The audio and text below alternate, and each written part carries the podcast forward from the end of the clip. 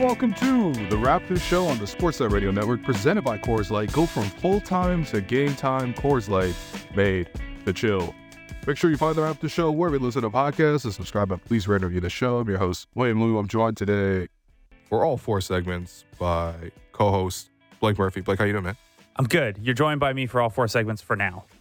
Uh, Oh. I might not be joined by you for four segments. You might not be joined by me. We're, we're all look. This is a Raptor explain show. I watched the please. games last night. I wasn't out having a, a nice dinner and then playing ball like you with a smash McDouble falling out of your pocket. Um, but yeah, I watched all those games. It's Shohei watch. The longer this drags on, the more uh, Blue Jays fans are going to be dialed in on on Shohei Ohtani Mm-hmm. and his free agency situation. So that is not to say that I'm not ready for this show. Just we we've maintained a pivot foot here just in case Shohei news comes down. Yeah, to, to, to take viewers behind the scenes uh, or listeners behind the scenes, I uh, arrived at the office.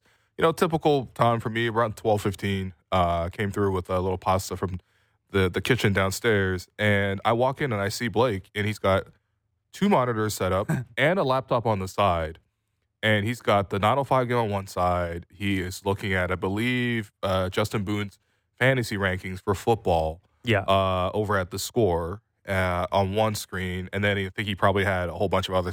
Like I had the sports. planning doc for this show up. Oh, on the there you screen. go. Yeah. So, yeah, the the official protocol for everyone is Hmm. that if Shohei Ohtani makes a move, whether that's signing with the Blue Jays or even elsewhere, we will have to react to it live, and then we will pivot, and Blake will put on his uh, his baseball cap. Um, Not but- literally. I don't have one with me today. uh, you, could, do though. You could, you could borrow mine if you want. I've got this lovely uh, size eight, size eight new era. Uh, How hungry are you hat? It's actually one of just five ever made. So it's uh, Serge Ibaka's How hungry are you? It says How hungry are you on the back. It's got a little championship uh, with the Serge Ibaka signature. There's only five ever made actually, and one will be going to uh, Munich for Serge. But this Serge is, with uh, some big buckets la- yesterday. Yeah. Yesterday or the day before? I think it was yesterday. Yeah. I mean, I, I can't I've lost track of time. I can't profess to say I'm keeping up on EuroLeague that much, but Serge Ibaka with a big three uh, to send it to overtime between Bayern Munich, where he's playing now, and also uh, against I think Olympia Milano, who are really struggling on the year. But listen, we're going to talk uh, some Raptors basketball. Obviously, what what else we have? We have. Uh, Marc Stein, we're going to talk with him about the in-season tournament. We have Bobby Marks coming on the program. We're going to get his perspective as a general manager in terms of what it looks like to potentially rebuild and sort of rebuilding strategies across the league. And then final segment, we are going to check in on the Miami Heat. The Raptors play the Heat tonight at Scotiabank Arena, and we will get friend of the program, Amy Audibert, who obviously betrayed us and went to Miami. Just kidding. Uh, love you, Amy, and uh, we'll we'll chat Kyle Lowry and uh, the rest of the Miami Heat. But uh, yeah, Blake, where do you want to start? Do you want to start with in-season games, or do you want to hit me with anything 905 or anything? yeah. Do you care about the 905 update? They did play today. They lost again. I, I tuned in for like a quarter. It was so tough. I tweeted out a big thread of injury updates for Raptors 905 yesterday with a tone of optimism that was like, hey, they're getting some guys back. Uh, someone's coming back Wednesday, a couple guys are due back Thursday, and then a couple more targeting next week. By the end of today's game, they had suffered more injuries and were down to six players. So even if the Raptors wanted to recall Gradey Dick for tonight, the 905 play in, in New York again tomorrow against Long Island. They played Westchester today the nine like they they could obviously fly him back and forth. They're not going to do that. I think he's No. going to stay with the 905. But even if they wanted to, like the 905 might not have enough players to play tomorrow. They've already been in this situation once where they had to Uber a player in Yeah. for uh, two players actually for a game. Uh, so they lost again. They fell to one and nine. Um, there was a small positive though. It was the best Gradey Dick has looked. Nice. Um, it wasn't like a dominant game, but he had 23 points. He knocked down three of his seven three point attempts. He got into floater range a little bit, either attacking off of closeout or, or you know those same curl routes that get him an open three, kind of veering off of those to the elbow instead. And it was probably the most he's done in terms of chipping in other ways. He had six boards. He had a couple of steals. Okay. Um, you know he's not a good defender, but at least trying to make plays in that end, especially in transition defense. Um, did commit four turnovers and again, 23 points Sure. uh, on 17, no, 23 points on 14 field goal attempts is not anything crazy for, for the G League, but mm, small step forward. It's the best he's looked down there. That's encouraging. I think obviously that's that's the main point of the 905 right now is to give Gradey that experience, to give Gradey those reps. Uh, the fact that they won a nine, I'm a little concerned, but as you mentioned, the circumstances are so severe with the injuries. Yeah, like today, it's hard to say anything about it. So you know? Markquis Nowell is out with a rib injury. He's maybe this weekend, but out. TBD. Okay. Um, Ron Harper Jr. was questionable for this game with a rib injury, played and then suffered a shoulder injury. Javon Freeman Liberty was a late scratch for this one with an ankle injury. Mm-hmm. So they're trying to play with none of their two ways and no point guards. Like Kobe Simmons is the closest thing they have to a point guard. He's more of a score oriented guard. So Yeah. it just I mean, they, they have so few pieces, and, and the pieces they have left, um, they didn't have Moji today either. He had that scary fall last Yeah. game, and somehow is only day to day. Right. Um, but yeah, it's it's a bit of a mess down there. So um, positive that Gradey was able to perform. Kevin Obanor had a good game, but there are not a ton of positives to take from that 905 team right now. Uh, the like trainers and athletic staff though getting a ton of experience. They are definitely they're getting their work in. Um, okay, so pivoting from that to a more positive subject. So today is actually the the 10 year anniversary of the Rudy Gay trade, uh, which took place, uh, you know, in 2013. I mean, I guess that, that's what 10 year anniversary means.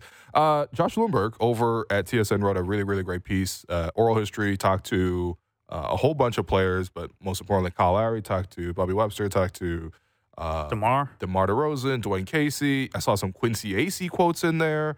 Uh, Landry Fields, which Chuck ironically, Hayes. you know, the funny thing was seeing some Landry Fields quotes about it, and I was like, Landry Fields might actually orchestrate the next version of the Rudy Gay trade. Yeah. Uh, Ten years later, now that he's uh, GM of uh, the Atlanta Hawks. But yeah, your takeaways, thinking back, um, both reading that piece and also just thinking back to the trade at that time. What was life for you like in 2013 when this trade happened? I Uh, have a very distinct memory of this. So I was uh, I had left my job and my previous career, and I was out at University of British Columbia trying to um, you know pivot into this Mhm. career field. I would eventually uh, drop out. Yeah. and so I was at school when they acquired Rudy Gay, okay. and then by the time uh, this trade happened, I would have been working at the score then. Uh, Uh, so Okay. this would have, you know, you can go back and you can see my Raptors Republic reactions to these things still, Yeah. because at the score at the time we could still do RR on the side. So Right. um, I was not a big fan of the Rudy Gay addition or Rudy Gay fit. No, I don't think.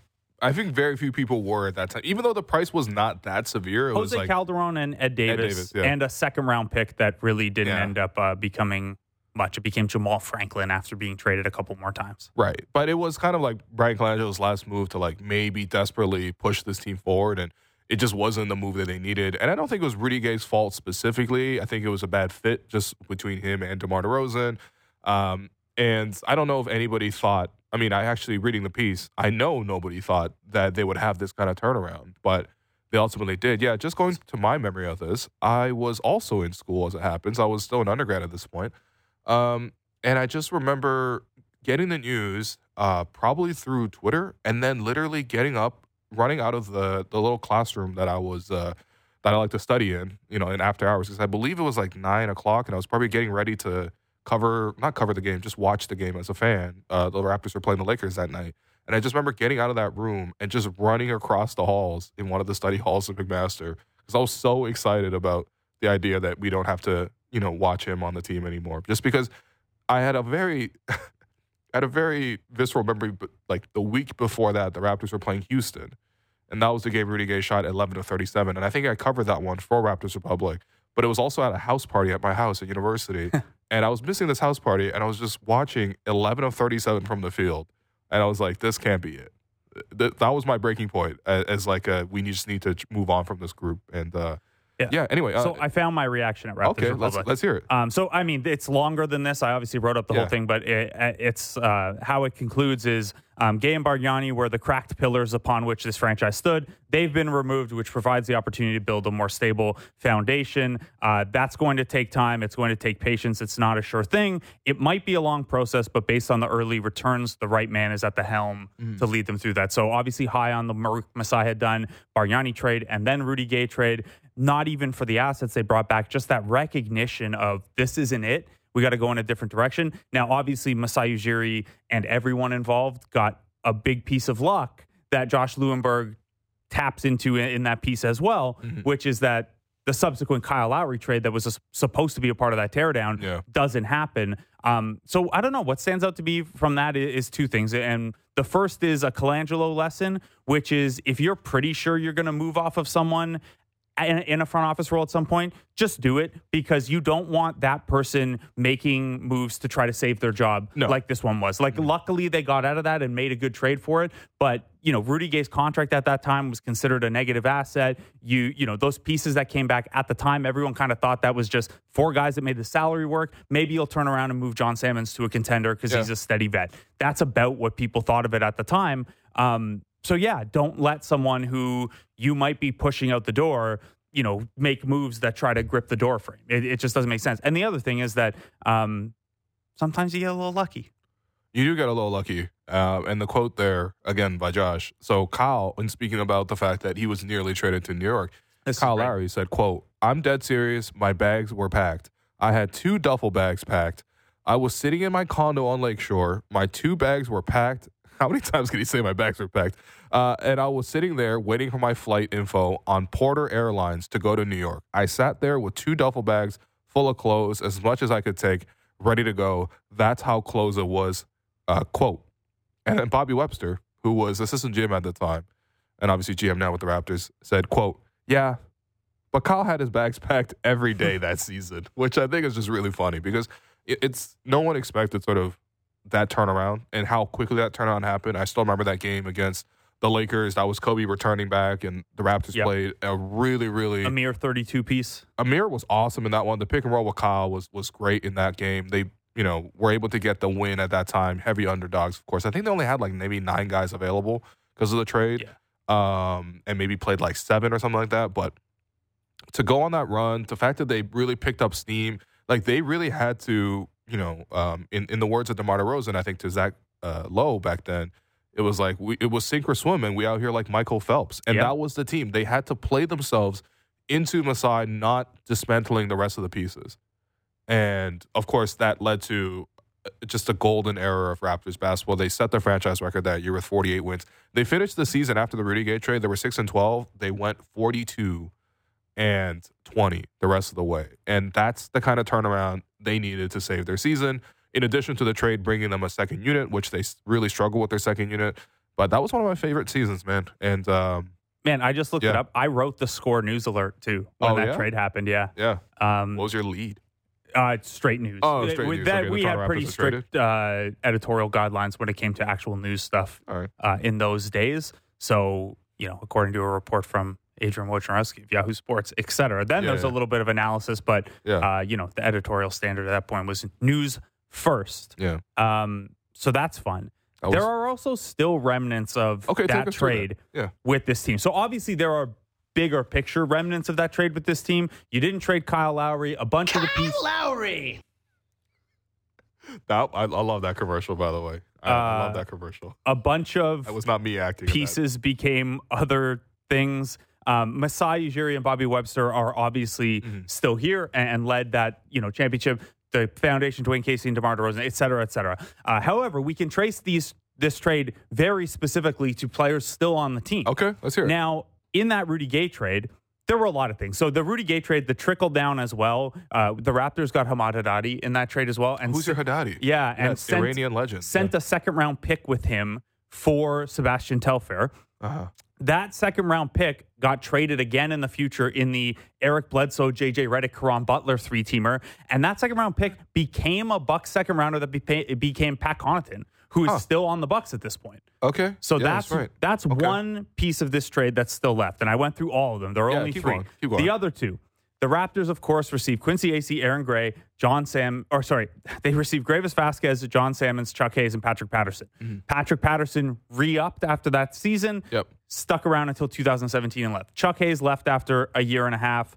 Um, John Salmons was turned into after that season Lou Williams and Lucas Nogueira, Mm-hmm. which is great. They both uh, left in free agency when they were done. Yep. But Greivis Vasquez re-signed after the season on a two-year deal. Mm-hmm. One year into that, so this is summer of 2015. The Toronto Raptors traded him for a second-round pick and a first-round pick.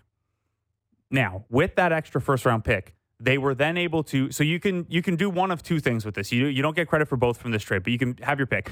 They had two first-round picks then. They traded one of those with Terrence Ross for Serge Ibaka. Mm, so Yep. either it, that pick helped you get Ibaka, or the pick that they kept, the one that was actually Milwaukee's from that trade, became OG Anunoby, mm-hmm. and the second round pick became Norman Powell. Yeah. So obviously Norman Powell stuck with the team, won a championship. They then traded him for Gary Trent. So OG and Gary Trent are still on this team in a way that you can trace back to the Rudy Gay trade. Yeah. That's that's pretty incredible, honestly. That's really incredible. I, That's I a guess we are ten year trade tree. we're still like reaping the rewards from this trade. And honestly, when you think back to some of those deals, especially the one where they made with Milwaukee, it's like front office used to cook. That was that Yeah. was that's a steal. That felt like a steal in the moment too. That's not like oh, in hindsight, you know that the fact that Greivis, I think that year that he was dealt, um, was there with Lou Williams, was there with Kyle as well. And they were like the biggest issue for that 2014-15 team was just, you know, they were really struggling offensively Mhm. they obviously pivoted towards a more defensive structure. They signed Cory Joseph to be the backup point guard. Then they brought in Fred. Like they were fine, and Delon Wright was in the, in the Mhm. pipeline at that point too. So they clearly had so much depth coming in at point guard uh, that they just needed to move off of Greivis. And the fact that the Bucks were like, "Oh, we'll give you a first and a second. And He was coming you off a year where he averaged nine and a half points and three point seven assists, and they give up a first and a second for him. Yeah, and it's unfortunate what happened with Greivis because he, I think he suffered a bunch of injuries. Yeah, he only played 26 short. career games after that. but it just adds more to the legend Yeah. of how good that trade was for Toronto. And I I, think even that, the John Salmons one, like John Salmons gave you about, like he gave you like 1,600 minutes that year, and like Kyle talks really highly of him. I didn't in that realize they looked at him like they. I think in the piece they called him Mister Fourth Quarter. Yeah. And I was Um, like, wow, that's To me, that's he's still. Mister pulling out of a contract with the Raptors because God told him to. But uh, That's another great story. Yeah. back in the day. But yeah, I mean, Yeah. the Greivis Vasquez trade, it's just like, it's so perplexing what Milwaukee would have even been thinking at the time to put two, dra- and like, uh, who knows? I, I don't have the detail. I couldn't find the details of whether that pick was protected or not. It landed 23rd, so it wouldn't have mattered. But a second and a first for a guy who was a solid backup point guard, even if he hadn't got hurt, was a was a tough one. And then the John Salmons one, that was like a straight salary dump. That was a relic of the old collective bargaining agreement Yeah. where John Salmons was f- fully unguaranteed or only guaranteed for like a million dollars, but you could make the salary match with the non-guaranteed portion. Mm-hmm. This is why, like, if you remember the one su- summer, the Raptors ended up with Luke Ridnour after he was traded like five times. It was just like an accounting move. That's all this was. You picked up Bebe and Lou Williams. You got a six man of the year, Yeah. and like. I don't know. You got three years of Bebe as a pretty productive Yeah, third center. Yeah, it was, it was okay. I mean, for John Salmons, a, Yeah, exactly. third string center who lasts on, on your roster again, for four years and office, plays for like, three. That's the thing with the front office disappointment now. Not only is it like, okay, people are tired of seeing like a 500 team for three years running. The expectations are so high because everything they touch. I'm not even kidding. Like outside of like probably the DeMarre Carroll signing, I'm not probably definitely. Like everything else they touch turned to gold. Like even small marginal, uh, um, you know, trades turn into the biggest advantages. They like signed Biz for the like biannual exception, and then he Yeah. got a four-year, seventy-two million dollar deal after the season. right. Good for Bismack, honestly, but The other was, thing, that was and tough, like it's a not tough move. it's not just the trades. And look, trades get progressively harder. I think as once you have a reputation for doing those kind of trades, I guess. everyone everyone double checks their answers a little more closely. Um, we've heard some teams through like national media people suggest in the past that like the Raptors have too high an asking price at times, maybe because they have gotten that asking price a couple times Yeah. in the past.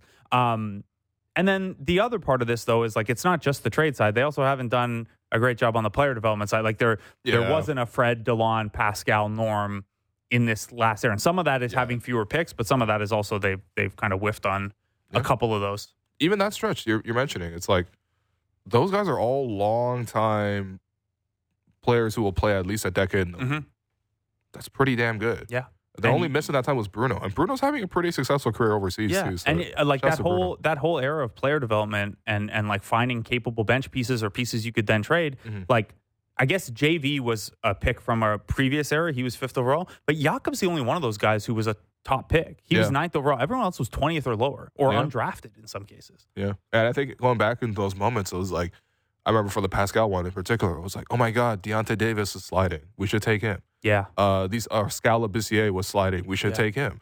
And they were like, no, we're gonna take this kid that like very few teams. Like I remember speaking to Pascal's representation. He was like, there's two NBA franchises that came to actually physically scout our games in New Mexico. yeah. So Um, You know, I mean, that's part of they've, being they've like done well. a non-major non-major Yeah, conference yeah, for school sure, as well. There was also That's we impressive, we though. were off the scent a little bit in Toronto as well because that year they worked out something like 75 draft prospects and I was at OVO Center like every day. Uh-huh. You know, we don't get to see the workouts, but we get to talk to a prospect or two, talk Yeah. to Jama, talk to Dan Tolzman or whatever. But Pascal worked out. They did one workout in Buffalo Yeah. that media weren't able like, to attend. Yeah. And Pascal and Jakob both worked out at that one. Mm-hmm. And the story goes, as people, I think I've written this before, and someone from the Raptors organization, I can't remember who, but told me this, and it's in a story somewhere that like Pascal. So what they would do is they would have a group of six that were working out together and a group of two that were working out. And this isn't exactly true, but implicitly it was like the group of two, you're looking at the number nine pick. Those guys and their agents don't want guys playing three on three. Yeah. You want them, you know, I remember uh, Stefan Jankovic, who's a Canadian who played a high level NCAA ball, plays overseas now. He was the guy they would bring in to play against like a Jakob Poeltl. Okay. To like see how he hangs against a big who's not an NBA caliber big, but has some pick and pop, has some size, things like that. So that's going on over here. And then the other six are more in mind for 27th pick, undrafted free agent, et cetera. And Pascal took it real personal Oh, he was that pissed. he was in the group of six, Yeah. not the group of two. And apparently he just like had this legendary workout. Norm had a legendary workout the, the year prior as well, where um, that one was Rashad Vaughn. He basically like Hmm. like packed Rashad Vaughn up and was like, "Nope, you're not a first round pick. Get out of here." Man, the thing about the old days, Yeah. they were pretty great. Um, Yeah. okay, let's uh, let's go to the current day. So yeah, we, we talked a little bit, uh, at, least um, up top, about how we wanted to get into the the in season tournament. Yeah, and we'll do a Um, little bit more of it with Marc and yeah. Bobby as well. But But you know, if you want, let, us just talk a little Lakers Suns. Uh, we'll say Bucks Knicks for maybe later. Let's talk Lakers Suns because that game came down to the wire. Um, honestly, it was very fun seeing like a winner take all matchup between KD and LeBron. The fact that they're both still going at it, um, both with 30 pieces in that one as well. But the and Lakers like with win. superstar teammates, Booker and AD too, Yeah. right? Like the, it was cool. it was very cool. Um, and it had the feel of a playoff game because they looked, both teams looked so tired coming down the stretch. There was no transition, no fast breaks, nothing. It was just guys getting the ball barely up the court past, you know, the eight second count and then getting into the late game offense. And the Lakers ultimately win it. But a very, very, uh, well, terrible decision. There's not even any sort of like room on this specifically. But uh, yeah, so Austin Reaves got double team, lost the ball. And in the midst of this, LeBron wisely calls for a timeout. But Austin Reaves had already lost the ball. But since LeBron is literally in the face of the official as he does this, the official actually gives him the timeout call. That saves the Lakers. There's no reviewing a, a decision like that. And that allowed the Lakers to get the ball inbounded properly, get the ball, I think, to, K, uh, to AD, who made two free throws. Uh, but huge, huge, huge decision in the game. I mean, your reaction to that and also your reaction to this game in general. Yeah, I mean, you. That's just something that we have the technology to get correct now. Okay. I don't like. I know we don't want more reviews. We don't want to bog the game down. But a one possession game where the who has possession is in question. I feel like that should be the same as an out of bounds call, where the referees just have the discretion to like, hey, we want to double check this one and make sure Okay. we have it right. Um, again, don't want to do too many of those, but referee discretion on like, uh, hey, this is a final possession Because the deciding Suns call. fully got the ball back in an advantage where they were Yeah. pretty much guaranteed to score a layup to tie the game. yeah, Yeah. it's like how uh, in overtime of the sport media game, the possession arrow was in the wrong direction. Uh, Um, uh, yeah, know- you just you should be able to you should be able to Uh-huh. get that one right. I really really appreciated what Kevin Durant said afterward, though. Um, Right. I think he was on a podcast or like a local radio or something like that, and he was like, "That's one play. It's a 48 minute game. Like Mm. they got the call wrong, but the Suns aren't looking at that like, oh, we got screwed. The Suns aren't. I don't know. Devin. Booker was posting on Instagram right afterwards. Yeah, okay. Well, I, I'm going to take KD as the, Yeah, I- the I voice of the team, the I- leader of the team. And he's saying, and this is, I think, good leadership. Like, every fan is obviously going to be really upset by that. We would all be upset if it happened to the Raptors, even in a meaningless game. But KD taking that and being like, hey, we can't control a call like that. Mm. What we could have controlled was making one more shot, getting one more stop Yeah. the rest of the game, and not being in a situation where that swung the game. So I thought that was a good piece of leadership from KD. Yeah. Um, I, I, I hear you. I May- hear you. Maybe Emo- he should beat LeBron I'm- sometime though. What's that? Said maybe he should beat LeBron sometime though. Uh, yeah. So your reference there is so Kevin Durant's record against LeBron James, outside of when KD was on the Warriors, which obviously you know he won two championships, hit two pull up, you know, hang pulls, hang pulls. He showed he made two hang pulls over LeBron uh, to win those titles. Hang outside pulls. of him being on the Warriors with Steph Curry, KD's record against LeBron James is uh, four and twenty. As in, LeBron has won twenty of those matchups, and KD has won four of those matchups. It's it's kind of funny just because like it's one of those things where LeBron is like even with the second best player of that generation, that being KD, there's still such a sizable gap between those two. And whether you want to say the second best player of that generation is KD or Steph, I, I'm not really like whatever. You want to have the conversation, that's fine. But like even between those two, there's such a big gap. So And yeah, LeBron's like- record is amazing against KD. man. Yeah, it's not like KD has played for bad teams. No, he's no, made he's the, always had stars on his he's team. He's made the playoffs 12 times. yeah. Yeah. And um, actually, his teams have probably made it more than that because he's been out for some of them. He has played in 12 playoffs, Yeah. uh, I should say. Of course, LeBron LeBron also beat them uh, for LeBron's first title in, in Miami 2012 uh, Yeah. against OKC. Uh, on the Lakers side, a lot of Austin Reaves in the second half carrying the offense. Uh, he was a huge spark plug in the third quarter to get the Lakers out of a double di- uh, digit deficit. Uh, and then fourth quarter, Austin Reaves is a huge three to, to put the Lakers up uh, late in the game. Um, yeah.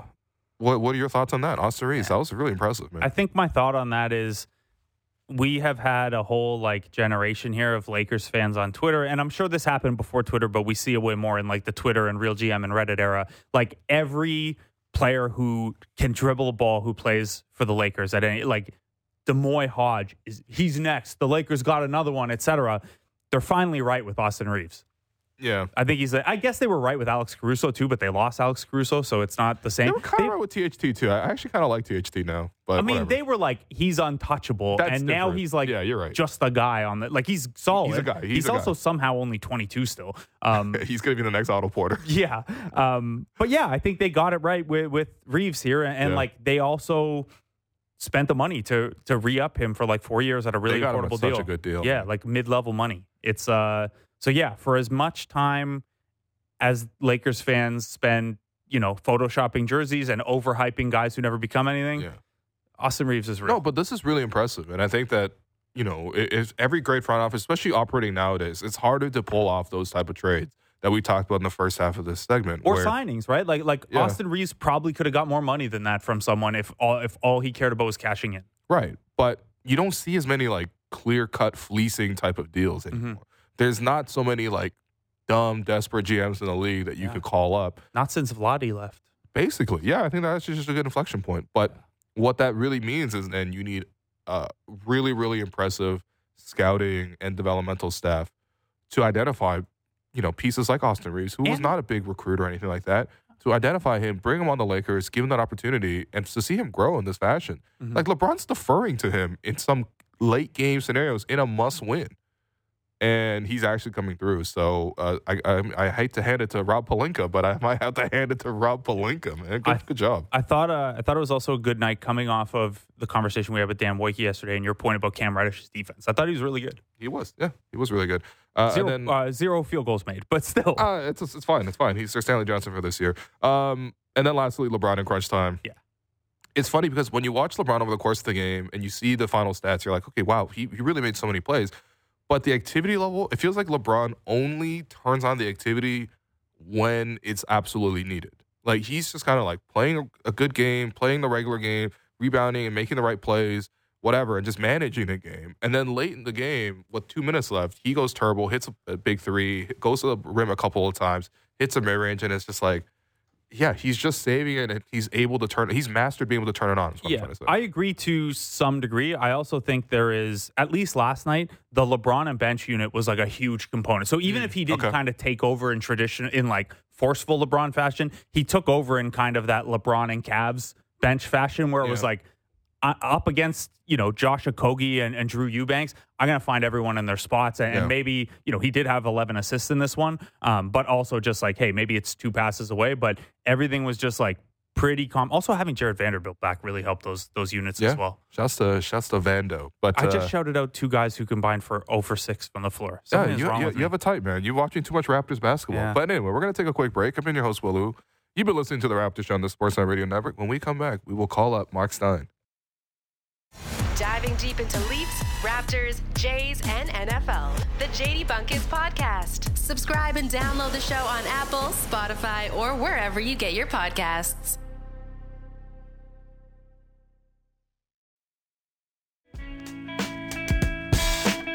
Welcome back to the Raptors Show on the Sportsnet Radio Network. I'm your host, Lou. I'm joined by co-host Blake Murphy, and this NBA Insider is presented by Coors Light. Go from full time to game time. Coors Light, made to chill. We have Marc Stein in once again. Marc, how you doing, man? What hashtag year are you in right now, NBA wise? 31. Wow. Wow. Proud to say it too, guys. When I started, I was, I think I told you guys this, I was so, I was so young. I looked like I was about 12. They used to call me junior when I started on, when I started on the Clipper beat. So I love actually being an old head now. I Uh-huh. absolutely love it. Wow. Okay. I'm Udonis Haslem. That's what, you know, You know what? that's my role. I, I think your usage rate is a little higher than Udonis Haslem. I don't I don't know if Haslam would even Yeah. put out a newsletter. You know, I, I I've I have had the luxury of reading, I believe, three Marc Stein newsletters already in my inbox, but uh, they're always great. Keep it coming. I know you you you gave uh, the show a big plug. You put our logo in the in, in the newsletter. You gave Blake the you know the shout out for the assist on the on making the list. So yeah, Marc, Not gonna thank lie to you guys. I truly love. I truly love the logo. The logo is the logo is awesome. Um, I'm I'm a big logo guy, so I have. Uh, I'm quite impressed by whoever made that for you guys. Well, the logo predates me, but that was Drake Serial, right? That Sloan. was Drake Serial, who uh, is a great artist uh, based in Toronto and also in Portland, who was able to help us make this logo. Okay, let's talk about uh, you know the in-season tournament games last night. So we already discussed like the controversial timeout call. I mean, it was the wrong decision, unfortunately, but I, I think that it was still a really great game. Looking at LeBron versus uh, you know KD potentially in the last time they play each other in like a one game winner takes all. So the stakes were great too. But uh, yeah, Marc, what were your thoughts on uh, that game in particular, and also just how the in season tournament is unfolding now that it's reaching its it's almost reaching its climax, really. Yeah, I mean the call was a huge disappointment because it just takes the focus off where it should be, which is like you guys said, it we should be marveling at a nearly 39 year old LeBron. AD just turned 35 in October. We should just be reveling in every ounce of these guys dueling because I mean this it's crazy the way they played on Christmas Day in 2018. And then for one reason or another, one of them missed at least one of them missed the next 13 matchups. And now this season, we've already seen them three times, which, you know, we want to see these guys as many more times as we can. But I would say in general, this week, to me, it's validated. You know, if I can be uh, somewhat self congratulatory here, it's validated all my complaints about it.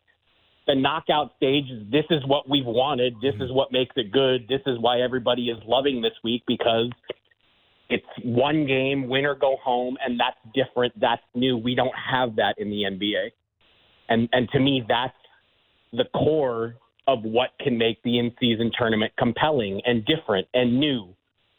And you know, the players. I mean, the league has to be thrilled how into this the players are.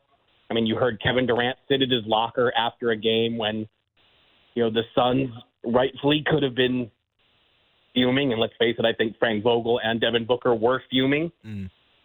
And KD was sitting there talking about how much, you know, how he's become such a fan of this thing.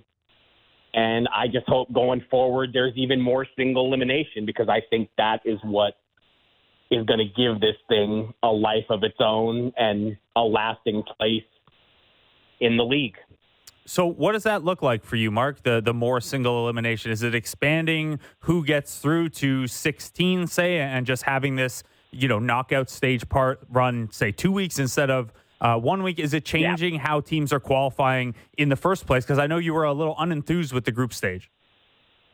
For me, it's easy, but it's not my league. But for me, I think the whole league, we go to Vegas for two weeks and we just play this thing out. And it's single elimination all the way. Hmm. And look, the, the league office, these guys are very smart. They know what they're doing. I promise you, they have a longer list of concepts and ideas than I do. the reason, sorry about that. The reason they didn't go, you know, what, the reason they didn't go that route is because, look, the FA Cup and the League Cup in England are by no means perfect. What happens in those competitions?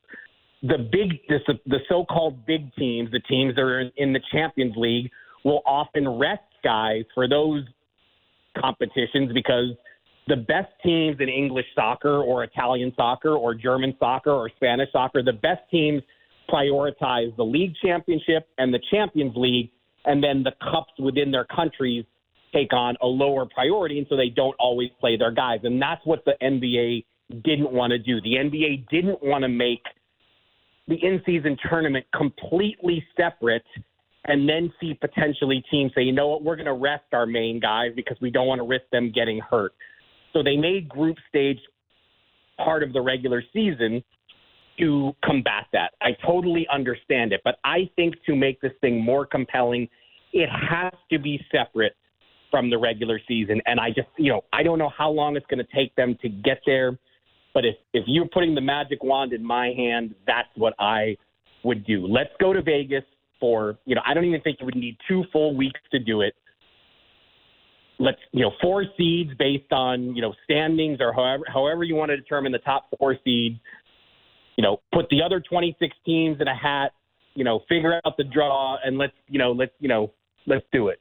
You know, let's single elimination, mix it up, East and West, crazy draws.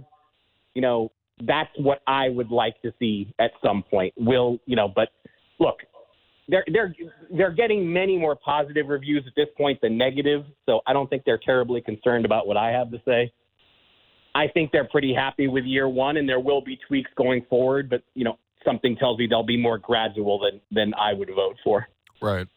Um, I feel like the league definitely owes Tyrese Halliburton and the Pacers a lot of credit for this too, because when people think back to great moments um, in the inaugural in-season tournament run, they'll think about their win against uh, the Celtics, and Tyrese obviously playing a huge, huge, massive part of that uh, performance. Um, Halliburton in particular, right? We we know that he's already reached an All-Star level, but when we're thinking about the next breakout candidates, not just breaking out to NBA fans, but breaking out as one of those like top tier names, the ones that even casual fans will be able to identify and be able to recognize. Is Halliburton already in that class in terms of like, you know, he's going to be one of these future household names, even though he plays in Indiana? Yes, because we're now finally getting to see him. And by we, I mean the nation Sure. at large. I Yeah. mean, if he's openly spoken about, he was never on TNT before this week. Yeah. So this season with the All Star game in Indianapolis, with this cup run that the Pacers are on, and now this is again something that the league has gotten right. I don't want to always focus on what I don't like about the in season tournament. Let's let's Sorry guys, I'm still not shaking this uh this illness, so apologies for No, no but, um, um, the Pacers are making, you know, your classic soccer cup run, and that was something. Mm. This was exactly what the league was hoping for. This was one of their one of the things that really mattered to them.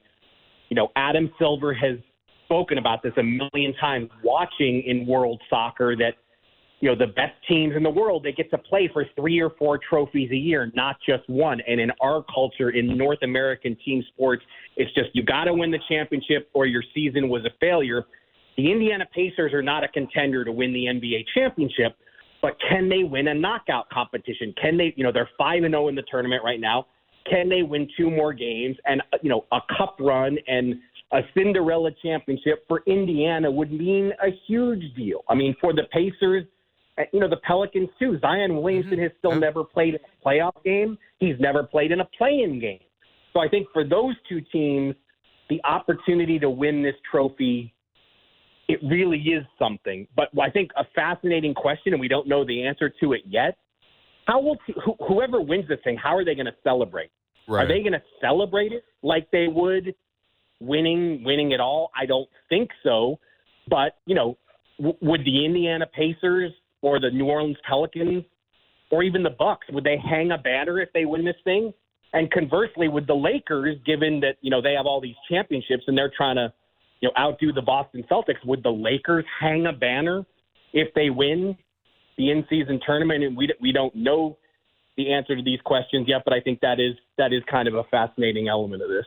It is. Uh, the the other thing that has me pretty fascinated, other than the games themselves and how people react to the hardware and and the cash. It's a lot of cash at this point. There's a there's a lot of money on the line every possession. Um, but the other question is, what is it going to look like in Vegas? Marc, have you heard anything yet about like what the league has planned for this neutral site, what it could look or feel like when, when we get underway tomorrow?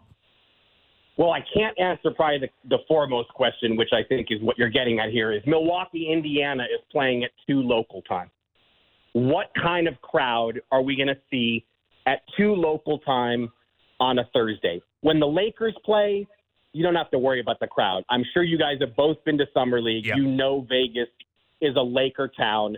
You know, Lakers Summer League games sell out, so they're you know they're, they're going to have no trouble filling the gym when it's Lakers Pelicans in the night game Thursday night. But you know, look, if it was my team, and I'm sure you guys feel the same way, if the Raptors were in this, you would be thinking, okay, can we get ourselves to Vegas? Can we? Can on short notice? Can we travel? Can we get there? Can we, you know, Milwaukee and Indiana are not exactly next door to Vegas. Are are their fans going to travel? Is now I do think Vegas is a basketball town and an NBA crazed town, and to me, I'm optimistic about the crowd because, again, summer league has become such a huge industry, and su- it, summer league attracts so many fans. Those are games that don't even count. Team USA plays in Vegas; those games don't count. This is going to be a game that counts. So I think there will be a crowd, but look, is that crowd going to care about the Bucks and the Pacers? What kind of atmosphere are we going to see? You know, that really is a wait and see deal. And you know, what if we get Pacers Pelicans in Saturday's title game? You know, is that going to be a bonanza like a Lakers whoever matchup in the finals? Probably not. Yeah, you know, I think this is an interesting test um, done by obviously an American um, organization in the NBA. I know Canada's in it, but like you know, mostly an American organization of like what Americans choose to do when it comes to fandom. Because you and I, you know, are, are both like avid you know, soccer watchers. In fact, I actually have one eye kept on Liverpool versus, uh, you know, in, in their match right now. So they're Sheffield United that they're playing, which is uh, not an enticing match. But regardless, like we know that it doesn't matter if you know. I know you're a City fan. If City fans, if if Manchester City is playing in like Ukraine, or if they're playing in Turkey, or if they're playing in Romania, I guess they haven't really done this for a while because you guys are always in Champions League. Fans will travel to those countries. They'll create those atmospheres. I have friends. I, I have friends who've been watching sixty since watching City since the '60s. okay, yeah. So there you go. go everywhere when when City has a uh, exhibition tour here in the summer or goes to they go anywhere that City goes, and obviously Liverpool has fans that do the exact same thing. And yeah, I mean, I mean, you guys tell me if the Raptors were in the semis, you guys would be saying we got to get to Vegas. I'm sure you would. Yeah, exactly. So I think that's what the NBA is banking on is that there is this appetite for people to travel. And I think that maybe the NCAA tournament is an example of this, where it's like Duke fans will go to wherever the tournament is that year and they will cheer on their team. And hopefully that's the same case. But you know, you never know. And I guess that is a big question mark for Adam uh, and the rest of the league. Um, if we want to pivot off of the in-season tournament, uh, I want to look at the rookies too because I feel like this time of year, typically we would be looking at maybe some kind of trade speculation, maybe a little bit MVP talk, a little like award season, and of course that's sort of been dominated now by in-season tournament. Um, Chet beats out Wemby for the first rookie of the month, uh, and you know I, I totally get it. Obviously, Chet has been off to an amazing start, but I feel like we're almost overlooking Wemby a little bit too. You you put in your latest uh, newsletter that he's the first teenager in quite some time, if not ever, to average 20 and 10 uh, for a month as a teenager. So, your thoughts on just those two rookies in particular in this in this class, which which is looking really promising, by the way. Yeah, I mean, I think you know Chet has been fantastic, and the Thunder are winning. That's really what it comes down to. You know, in the league office picks those awards. It's not a media thing. There's no voting on it, but you know, obviously the Thunder are winning games, and the Spurs are in a hellacious losing streak. But yeah, I mean, I'm glad you cited those numbers because I think it is important to note that you know the Spurs have no shooting. They're playing Sochan at point guard, which is you know experimental to put it politely, and Yeah. you know, th- th- you know he is not. Wembanyama is is is playing with nothing close to the finished article in terms of a lineup around him, and is still producing. I mean, obviously the shot isn't where he'd like it to be, but you know he struggled shooting the three ball in Europe every season before he came here, so I wasn't expecting him to be a 40% knockdown three point shooter in year one anyway. The fact, you know, again, I think the thing about him is that, you know, with all the expectations, he doesn't seem phased by that. And because they're losing, a lot of the attention has faded away, which is probably helping him, to be honest. But I mean, he's still been pretty, pretty special.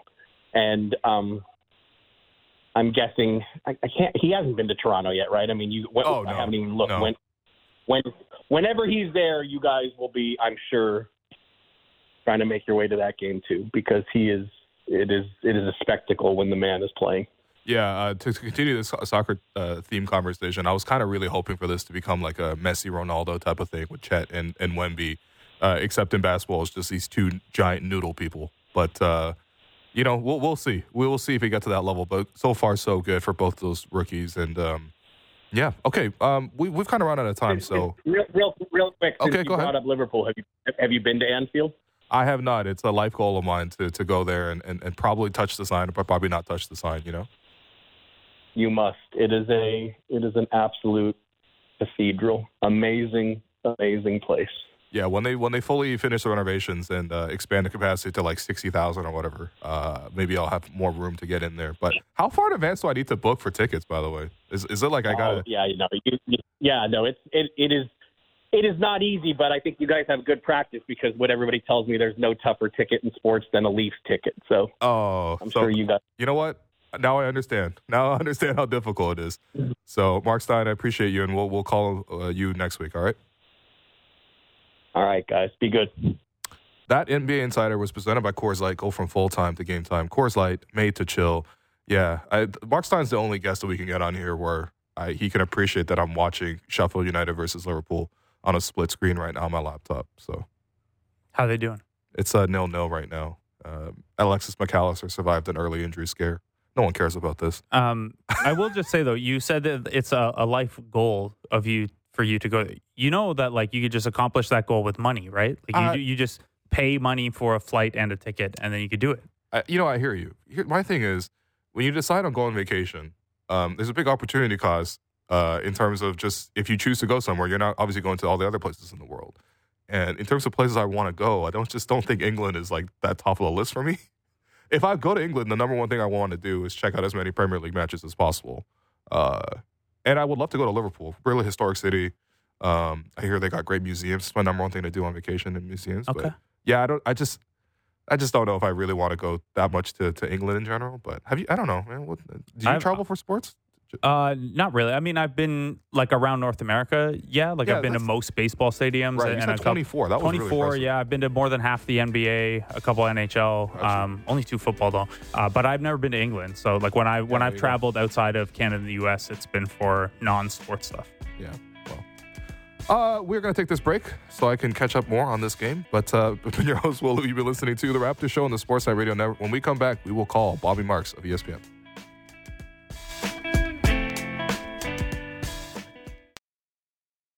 Breaking down the top stories in the NHL every day. The Jeff Marek Show. Subscribe and download the show on Apple, Spotify, or wherever you get your podcasts. Welcome back to the Raptor Show on the Sportsnet Radio Network. I'm your host, Will Lou. I'll continue to be joined by co-host Blake Murphy. We are waiting to get Bobby Marks of ESPN on the line, and um, you know, I think the coolest thing with Bobby is obviously he's able to break down things that are happening actively in the league, but it's like it's hard to access like former general managers and get them to talk about their process, their job, and um, Yeah, you know, those are kind of questions that it's hard to get on record for current GMs and you know things like that. But he's always been very open about it. So I'm looking forward to speaking with him. But uh, how you doing, Blake? You all right? Yeah, I'm good, man. Um, I'm good. I, I think that your point about Bobby Marks is a good one, and, and there's still this sweet spot of you know he's been in media for a while now. He's been with ESPN for a while, and, people know him for his cap work and roster breakdowns and stuff. But it wasn't that that long ago that he was in an NBA front office. So we talked earlier about the Toronto Raptors Sacramento Kings trade that happened a decade ago that kind of was a fork in the road for the Raptors franchise. Well, he was in the Nets front office that season. So he would have hmm. had a sense of, you know, what did the Rudy Gay market look like? What was the league reaction to the Bargnani trade? What was the league reaction or, or what other fielders were out there on Kyle Lowry? And then the Raptors, when everything went right, they ended up head to head with that Nets team that Bobby Marks had helped put together, and the Raptors Oh, took them right. to the final possession. So I'd imagine he has some strong memories about uh, that trade in that season as well. Yeah, we, we have Bobby Marks uh, of ESPN on the line now. Yeah, Bobby, we're, we're in Toronto. It's the 10 year anniversary of the Rudy Gay trade. So uh, you were working for uh, the Brooklyn Nets at that time. Was there any, do you have any memories of this? Was there any involvement from Brooklyn, anything like that? We'd love to know. Well, I, I mean, I think I think what I remember most is about that trade, and you guys are familiar with it. Is like it could have swung a lot of different ways as far as that where that roster went. Mm. Um, especially, uh, the team wasn't playing very well. Um, I felt like that trade kind of gave the team a little bit of life with uh, Kyle and certainly DeMar, and allowed them. The, they they went on a really good stretch of basketball, and we wound up playing them in the in the first round here. But I, I don't think if they had made that trade, you know, I don't know what happens to Kyle, and I don't know what happened with uh, with you know, with certainly with DeMar, and I don't know if there's ever there's a championship in in in Toronto here. But even though, you know, what you got back weren't you know all star level players, it just kind of bounced out the roster a little bit here, and um, you know, give that gave them some some good you know core parts. So obviously everything worked and everything clicked there, but there was a moment, you know, just a couple days really after that trade that it looked like Kyle Lowry was out as well. The reports are that, you know, some mix of salary matching, uh, Raymond Felton, Metta World Peace, a first round pick, and then maybe an Iman Shumpert or Tim Hardaway Jr. or something like that coming back to Toronto for Kyle Lowry from the Knicks. Um, do you remember much about what those rumblings were at that time? If there was a a market for Kyle Lowry, even once things because they had turned things around by the trade deadline. But I imagine they were still probably like, ah, we should listen on on, on sales pitches uh, for some of their players. Oh, certainly. You know, who who didn't, you know, I don't think anybody thought they would be I think they were the three seed that year. Um, and Kyle had bounced around, um, certainly being in uh, being in Houston and wasn't the all star that he eventually uh, he eventually turned out to be. And um, it's kind of, you know, I don't know about, you know, similar to what's going on right now because some of these players are a little bit more established here, but whenever you feel like maybe either you don't have a chance to win a championship or even a chance to um, you know compete for you know to get to the second round or an Eastern Conference Finals, basically everything is in play uh, for you to to to analyze. And um, I remember we could have been we were involved with Kyle also. Um, Oh. I remember being in Detroit, um, and it was the second night of a back to back and you know basically we had like one first round pick left. Like that was it. Yeah. like that was our lone um that was our lone pick that we uh that we had involved and it was just like how much more do we need you know? How much more you know we basically had already gone all in. I mean this was 10 years uh, 10 years ago i think um we had already gone all in and um i know uh, his agent at the time andy miller was you know you know i think the Knicks were a team that was you know certainly interested in him um and Masai had already gone through both New York and, and New Jersey when he was in in um, in Toronto with um, with Carmelo Anthony, so it'd almost be pitting both teams again. But we had already gotten we already had Deron Williams, but Deron had struggled a little bit here. But yeah, I mean that's that's like you know that's the big question that you know teams that are so limited with your draft equity like we were like how many more players do you actually need? Sometimes you just kind of have to pull your cards away from the table and just walk away here and kind of just deal with what roster you have. Yeah, that would have been that would have been very interesting if you guys had Deron Williams, um, Shaun Livingston, and because I was the backup, right, with Shaun Livingston and uh, Yeah.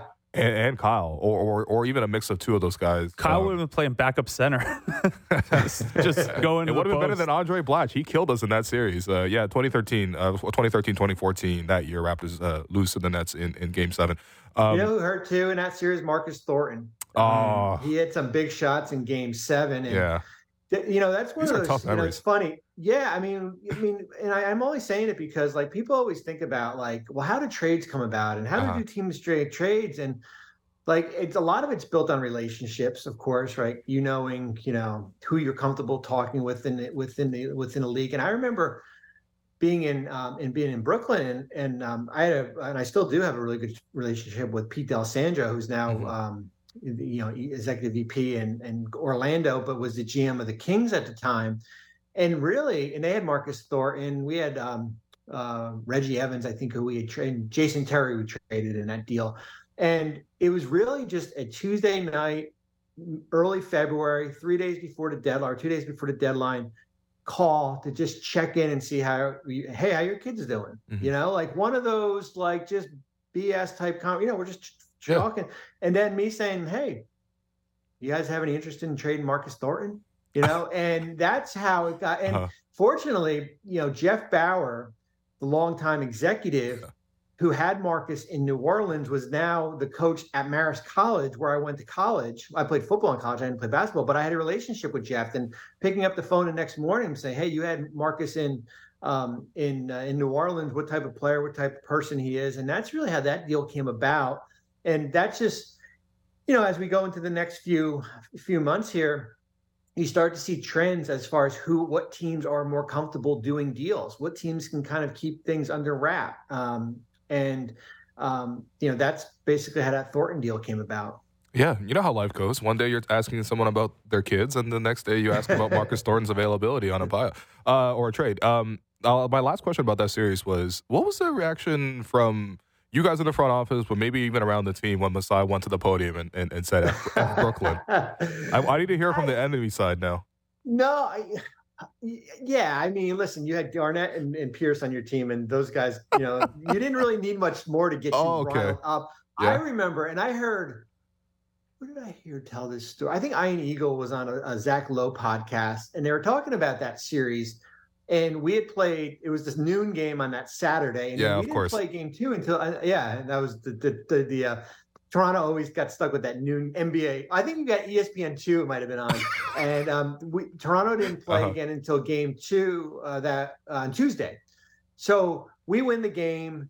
Um, we're on the bus. You take two buses, as you guys know, and I'm on the bus with you know Garnett's on the in the back of the bus, and he, and he's just like talking to himself like crazy, like psyching himself up. And the game is already over, and I'm thinking, oh my god, here.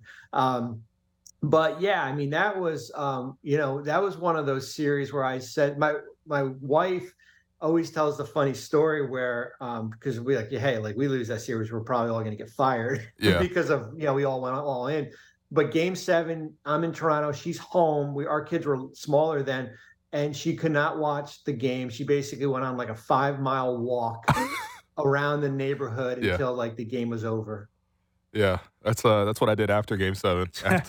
uh, yeah, I don't think it was walking around. I think that was, uh, yeah. Anyway, yeah. Uh, th- that was a, oh, a tough one. So obviously, this happens, Bobby, in part because the Raptors at some point decide, you know what, let's ride this out. Let's not tear it down. Now, if it didn't work, there were still steps to tear it down. Let guys go in free agency, revisit trades later.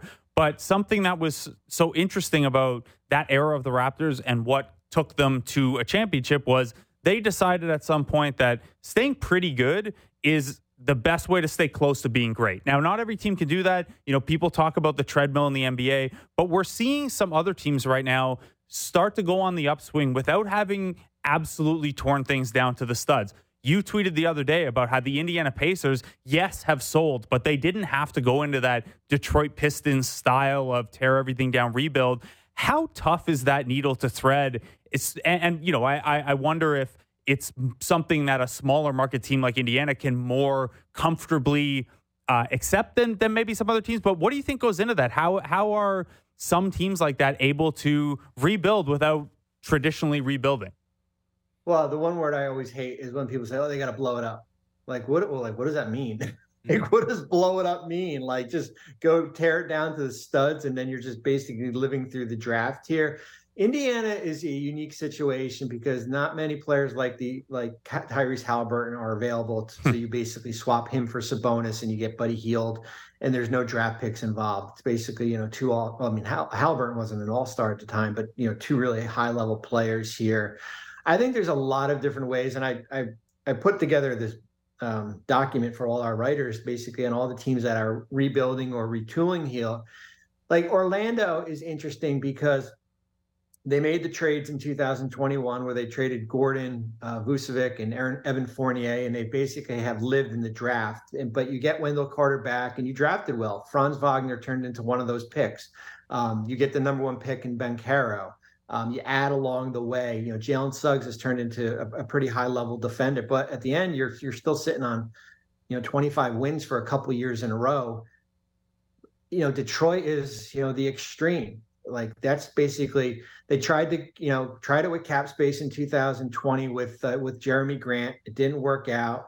They kicked the can on cap space this offseason. They've lived through the draft. They've missed out on opportunities, and now you're looking at a team that hasn't won a game since they were two and one. So I don't think you have to tear it down to the studs. Um, I do think you can. You might have to take a little bit of a step back and maybe have a little bit of a lean year, but as long as you have a couple of foundation players um, in place. Like you know, Indiana still had Myles Turner in place um, when they made the, the trade. Uh, T.J. McConnell was still. I'm not saying T.J., but there are still some mm-hmm. some good players here, and I think that's you know with with Toronto. And you know, listen, nine and eleven. We're two two months from the trade deadline. Everyone's going to be talking about Pascal and OG and, and Gary just because they're on expiring contracts. That's the reality, and they're they're hanging around the, the play in here. But I said on on um, on Zach Lowe's podcast, I was like, well, why don't why can't they do something on the other way? Why can't you take what you have in your you know keep these these players if you're content, comfortable what the cost is going to be, or maybe maybe move one, but maybe you look at what your expiring contracts can get you back, right? Maybe what what Gary and um, and uh, Thaddeus and you know some of the other you know uh, uh, players that have expired. You know, I think you got forty million dollars, and you've got draft equity down the road after that pick is conveyed to San Antonio. But maybe you go that that other um, that other direction because you guys know the track record of Masai, and I'm I'm just starting to work on my trade deadline. And one of the things is I like to do is study what their GM history is, and he's traded two first round picks in the last two years. Mm. Whether it be Thaddeus in 22 and Poeltl uh, last year, and they were I think 26 and 30 in in, in mid February here. So I don't. It's not his DNA to basically like just all of a sudden have a, have a fire sale here, but you are probably going to have to make a decision that you're going to probably go one way or another. I don't know if you can kind of go down that down that middle again.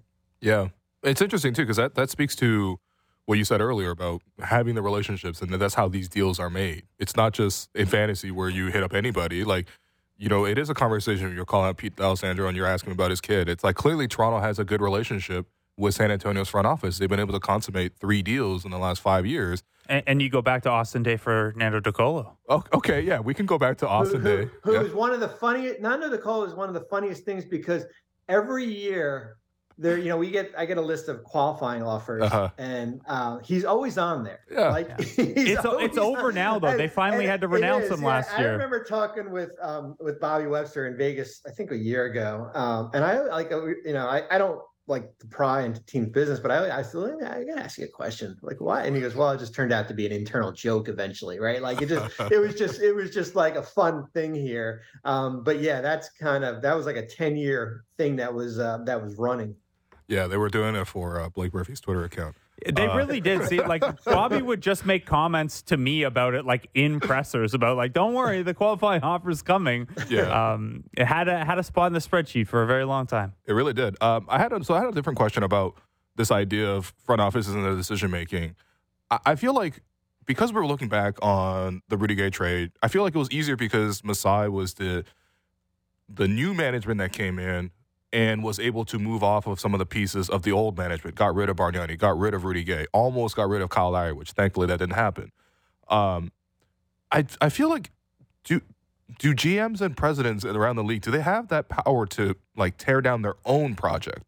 And what's what that perspective looks like? Because um, you're basically admitting that what you built did not work out, and that therefore you know, it puts you into this position where the owners might look at it like, well, if it didn't work out, why do we still want you to do it again? That's a great point. I mean, I look at um, I look at Brooklyn for just because I, I work there, yeah. and you know, when Sean, I, my last year was 14, 15. I think Billy King's last year was 16. Um, so when Sean Marks came in, in in 2000, I think 16, like none of that what was done in the past impacted him. Like he was able to tear it down or do it however he wanted because he could care less if the Celtics got the number one pick in the draft or their pick swap conveyed. So they're, you know, like if we were still there, like we would be fighting to probably get into the, you know, how do we get into the playoffs here? Mm. How do we, you know, how do we not bottom out here? It does present a little bit of a more challenge. And you look at what the Nets in the past, in the past couple years, where, you know, with Durant and Irving, they signed both the guys in 2019. You swing for the fences with Harden, and then basically you that thing gets torn down again, and Sean is still there. He's Yeah, still the guy to basically reassemble this. Um, and I think you can do it as long as you basically have a you know you know a, you know a plan in place. I think Brooklyn does eventually with all this draft equity here. I think I think owners look a little bit differently. Like if um, all of a sudden Masai is going to fire the head, I'm just hypothetically, he's going to make a coaching change. Okay. Well, wait a minute, like that's you just hired that guy three months ago. Mhm. Like, why are you know that's kind of a um, you know that that you kind of a question maybe the authority or the decision making process here. But I do think if you have a track record of um, tearing it down or retooling it and then building it back, I think owners are willing to kind of give you a little bit more more leeway. Yeah. Really depends on the relationships. Once again, you know. Yeah, it really does. And it makes it, you know, it's also, you wonder the relationships. We were kicking around a little earlier that, you know, Masai Ujiri and their front office had such a heater, eh, like where they, every trade was a big win. Greivis Vasquez ended up being picks that became Norm and OG, and they hit on most of their picks, even if they weren't high ones. They seem to win every trade. Um, does that get into the minds of other execs around the league? Like, like are people checking their work extra closely if a, an opposing front office has had a run of success? Like, like we talk about it in baseball all the time, where if the Tampa Bay Rays ask for one of your prospects, just walk away from the table. like you don't want to give them up. I- Is, Yeah. there an element of that uh, in the in NBA circles? Yeah, I always joke that you know if Danny Ainge or Mike Zarren in Boston ever called, I would, if I saw seven one eight come through, I'd never answer the phone. You know, just based on uh, the you know going through the the, the bought that Celtic deal with uh, with those guys. I listen. I think I think t- deals get done because there's teams are it's a teams are trying to. It's supposed to be a win win for both sides. I think teams don't answer the phones, or I would say, are reluctant to do deals if teams always think they're they're going to try to one up you. Like I think that's you know I think that's I think that's the reality as as far as you know going you know good business. Listen, if you have a really good front, if you think you have a good front office and you trust your scouts and your top people here and your cap people and all the people around, then you have a good comfort level of either walking away or doing the deal. Doesn't matter if it's the, the Jerry Krause, you know, when he was still alive in Chicago, or some of the greatest, you know, executives out there here. If you're looking for something here now, if, if it, be, if it becomes a trend, like if you're like basically 0 for 4 and like you've just traded away like four top prospects, you know, using the baseball analogy, then you're thinking, well, wait a minute, Mm. they must know something that we don't know.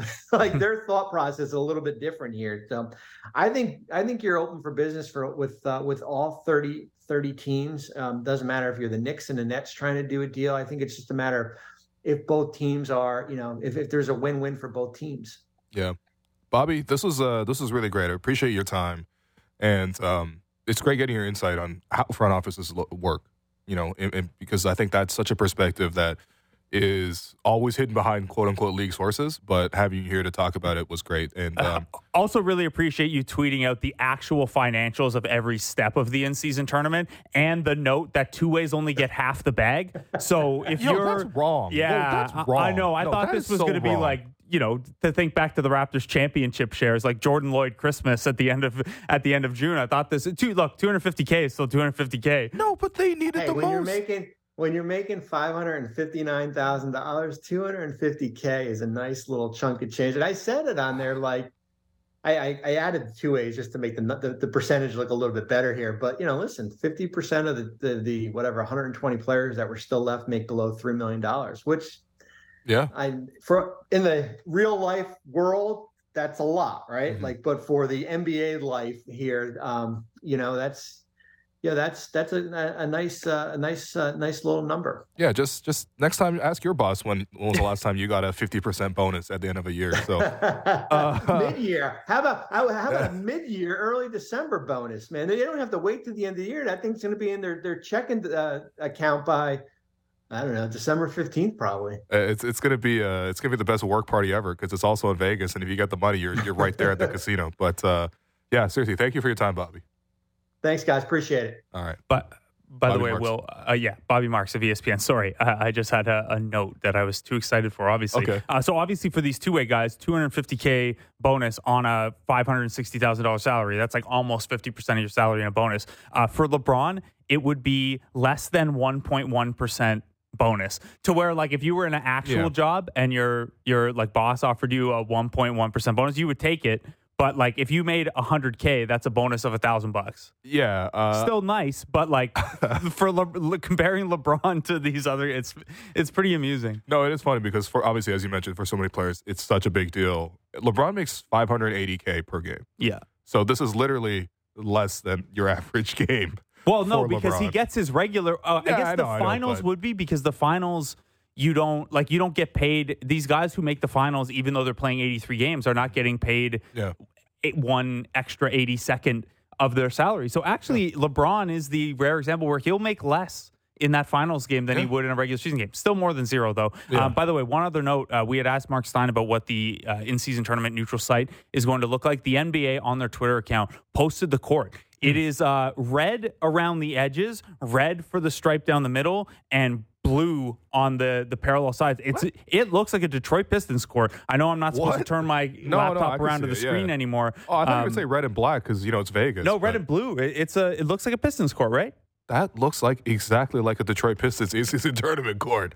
Adam Silver, aka the Henry Kissinger of Uh, 2023. don't do that. Don't don't go there. No, that's what he did. That's I know he, he that's where did. he went. I know he did. Uh, Adam Uh, Silver needs a break. We need a break. Yeah, we need a break. Okay, we're gonna take our last break of today. I've been your host, Will. You've been listening to the Raptor Show on the Sportsnet Radio Network. When we come back, let's check in on the opposition and bring in Amy Audibert.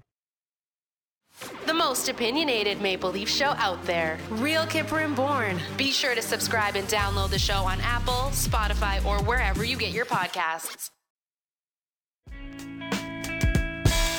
Welcome back to the Raptor Show on the Sportsnet Radio Network. I'm your host, Will Lou. I continue to be joined by co-host Blake Murphy, and we are joined once again, friend of the program, Amy Audibert, Miami Heat analyst.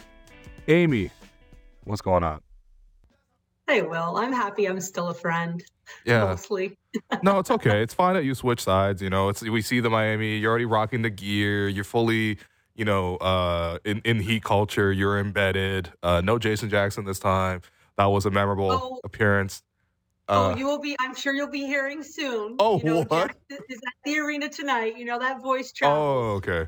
I, yeah. I- I will Here- here's the thing, though. down. You can leave Toronto for Miami and still be on good terms with Toronto, hmm. as Kyle Lowry is. He said earlier today, re- Yeah. you know, reiterated, "I'm retiring a Raptor whenever that end comes." Amy, this is year 18 for Kyle Lowry, and I know that we got used to him aging pretty gracefully, having a later peak than we normally see from a guy. But he is almost 38 years old in year 18. I know his role has shrunk, but he's still producing for this Miami Heat team. How's his season been so far?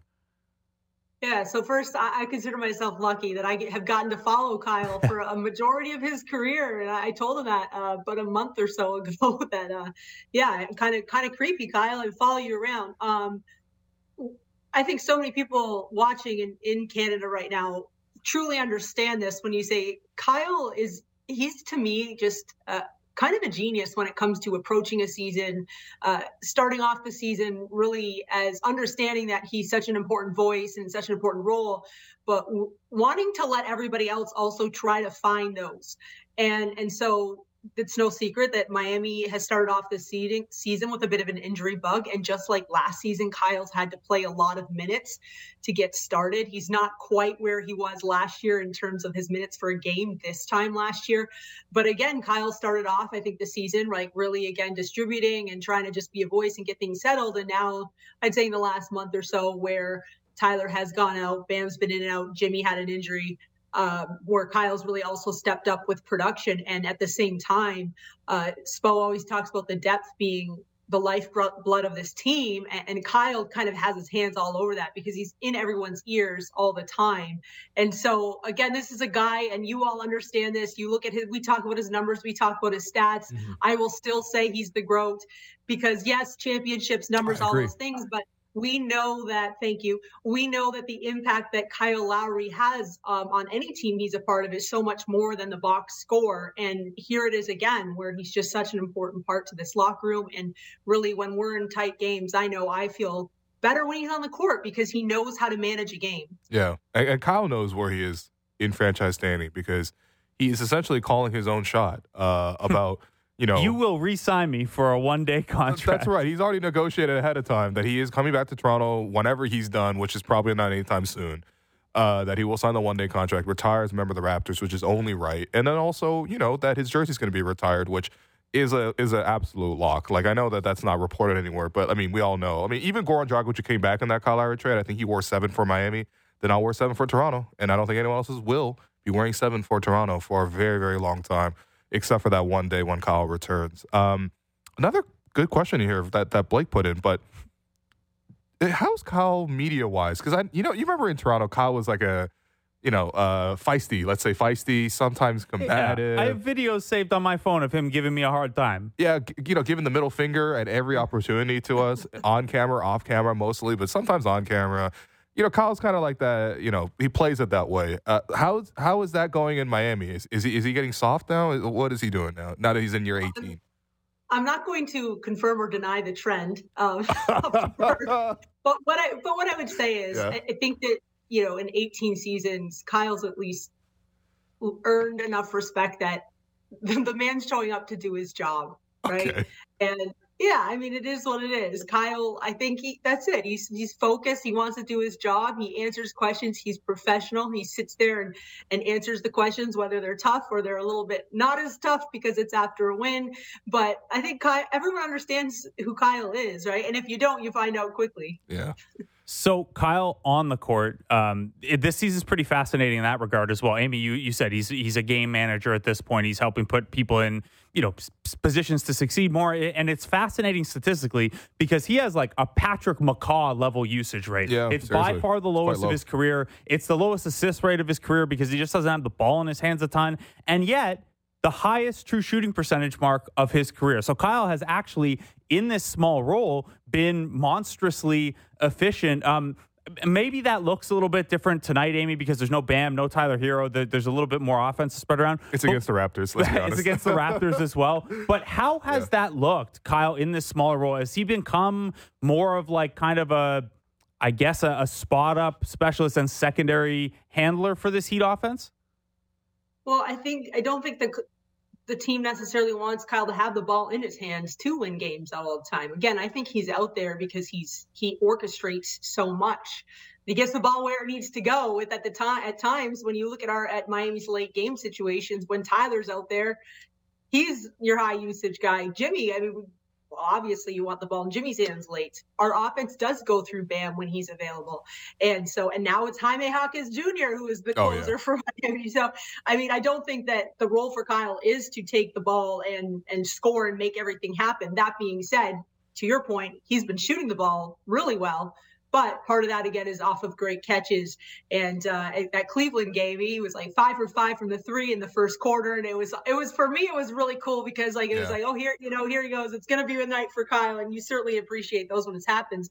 I think it's Kyle like putting himself and and really this team putting him in positions to be successful when he has the ball in his hands.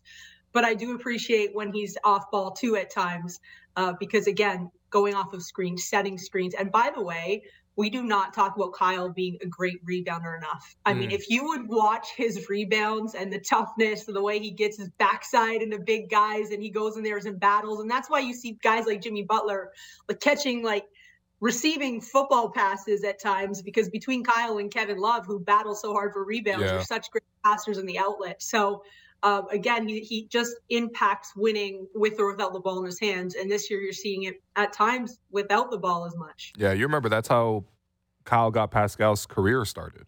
Was throwing him those long outlet passes and just tell him, "You just run, buddy. That's you just get out there and run." And Yeah, I mean, look, Kyle. Obviously, we know he's so committed to winning. Um, the whole organization for Miami, though, is committed to winning. Yes, that's right. It's another Heat propaganda uh, segment here. Tell us about Jaime Jaquez Jr., uh, the rookie coming in, instantly making a really nice impact, and even as you mentioned, uh, being on the floor for for close games, which is so rare for rookies, especially in a winning program. But he seems to have stepped in and fit right in. Uh, tell us about, uh, you know, Triple J, I guess. Yeah. So first of all, let me just say I do watch your show when I'm not on it, so I appreciate Oh, that wow. you um, speak nicely of the Miami Heat when I am here. um, Jaime Jaquez Jr. Yeah. has been an excellent reminder that there are so many different ways to approach the draft. Mm. Um, yes, I understand the ceiling and potential, and that's what a lot of teams are going for. And if the opportunity arises, but there's something to be said about right now um, finding a guy that can fit into the way that you run. And staying in college for four years doesn't have to be a bad thing. It doesn't have to be looked at as a negative. And he's kind of representing all of that right Hmm. now. Okay. This is a guy that has earned immediately earned the trust of not only the staff but his teammates. I mean, he literally has played 171 fourth quarter minutes, which is top five in the entire NBA for Wow. anybody Wow. and Yeah. because his maturity his he's played in big games at UCLA he's played in games where if he doesn't play well his team's not winning. So he understands what it means and to have the ball in his hands at times.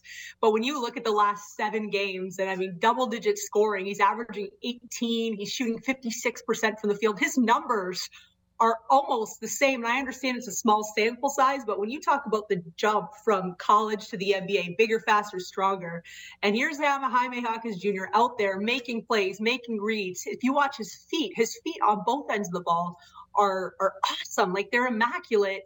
And then again, I mean, he's throwing dimes to Bam. I mean, he- when Jimmy doesn't start the fourth quarter and he in the first four minutes goes off on like an 8-0 run, I think it was he scored eight points right away. It's like there's this oh okay you can maintain it out there. And we i can't believe that we call him a rookie. He doesn't play like one. And i, I hope that um, it's almost representing guys who do decide to stay to develop to learn and to grow in college. Um, because again when you watch him play it's not just he's not just getting lucky and hitting shots he's putting himself in positions to get great shots and his team and his staff has has um, totally respected and trusted him And maybe Jaquez is the answer to my next question because the Heat will be without Bam Adebayo and Tyler Herro tonight. Uh, they'll also be without Haywood Highsmith, who's been a really nice defensive surprise. Uh, Dru Smith, RJ Hampton. They've got a bunch of injuries tonight. Um, they do have Caleb Martin, who was questionable heading into this one, but they have managed when we, even without Tyler Herro and no Bam Adebayo, they actually have a plus 8.6 net rating as a team. Now, a lot of that's probably Jimmy, Kyle guiding a bench unit or whatever, but how have they been able to stay? And I'm, I'm more curious on the defensive side, really, given Bam's absence there. How have they been able to stay afloat um, without Bam? You know, yeah, I know they went one and three without him, but the, the per possession numbers are pretty strong. Yeah, I mean, so when you go back to your development, and I know it sounds cliche and funny, but I know that the Raptors feel like this at times too, right? Where they've brought guys into their systems. And, and how about Duncan Robinson? Like that's Mhm. another guy out there. Oh yeah, we're gonna ask you when about you him. play, yeah, okay, I hope so. Yeah. Uh, when you play in a system and you understand the philosophy and like what's institutional, you have to be able to get guys in and out. Is it sustainable to to continue to compete without two of your top three guys? I'm not sure, right? In the NBA, you have to have great talent, but you also have to have guys that understand their roles and work together. So um, when you look at not having Bam, I mean, you got a guy like Orlando Robinson who's in his second year at the Heat, but stepped in and, and hey, I thought in the first, especially those first, first couple minutes against Indiana, he held his own against Myles Turner. He made some really nice, just like clean drop steps on the other end.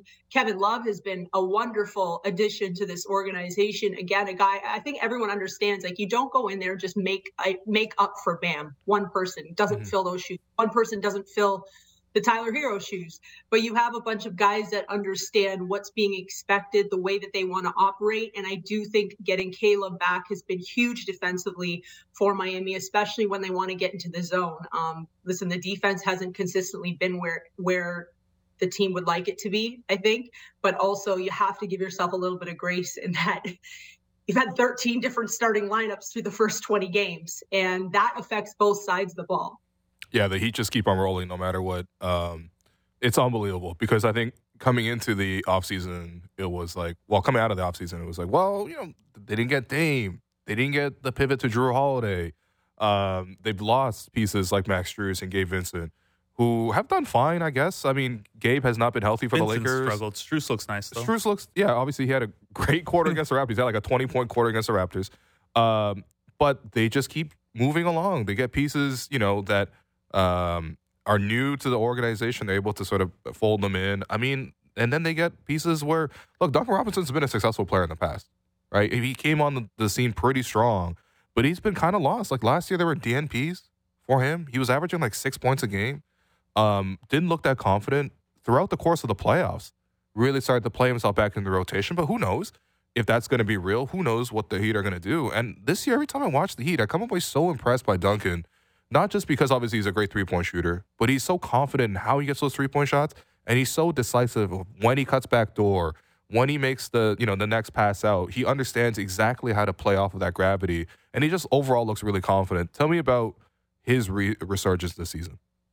So Duncan actually missed a good chunk of last season with a hand injury, Mhm. and I think for anyone, especially when you are uh, when you pride yourself on your shooting ability, that's tough, right? But we certainly saw him come really come alive in the playoffs. But what, what the thing about Duncan is he's I, I think we got to stop calling even though I do believe he's one of the best pure shooters on the planet we got to stop calling him just a shooter because now he's finding success pulling putting the ball in the deck Yeah, he's getting baseline cuts weak side cuts he's he's such a smart basketball player right? Like he studied the game and he's his iq is off the charts.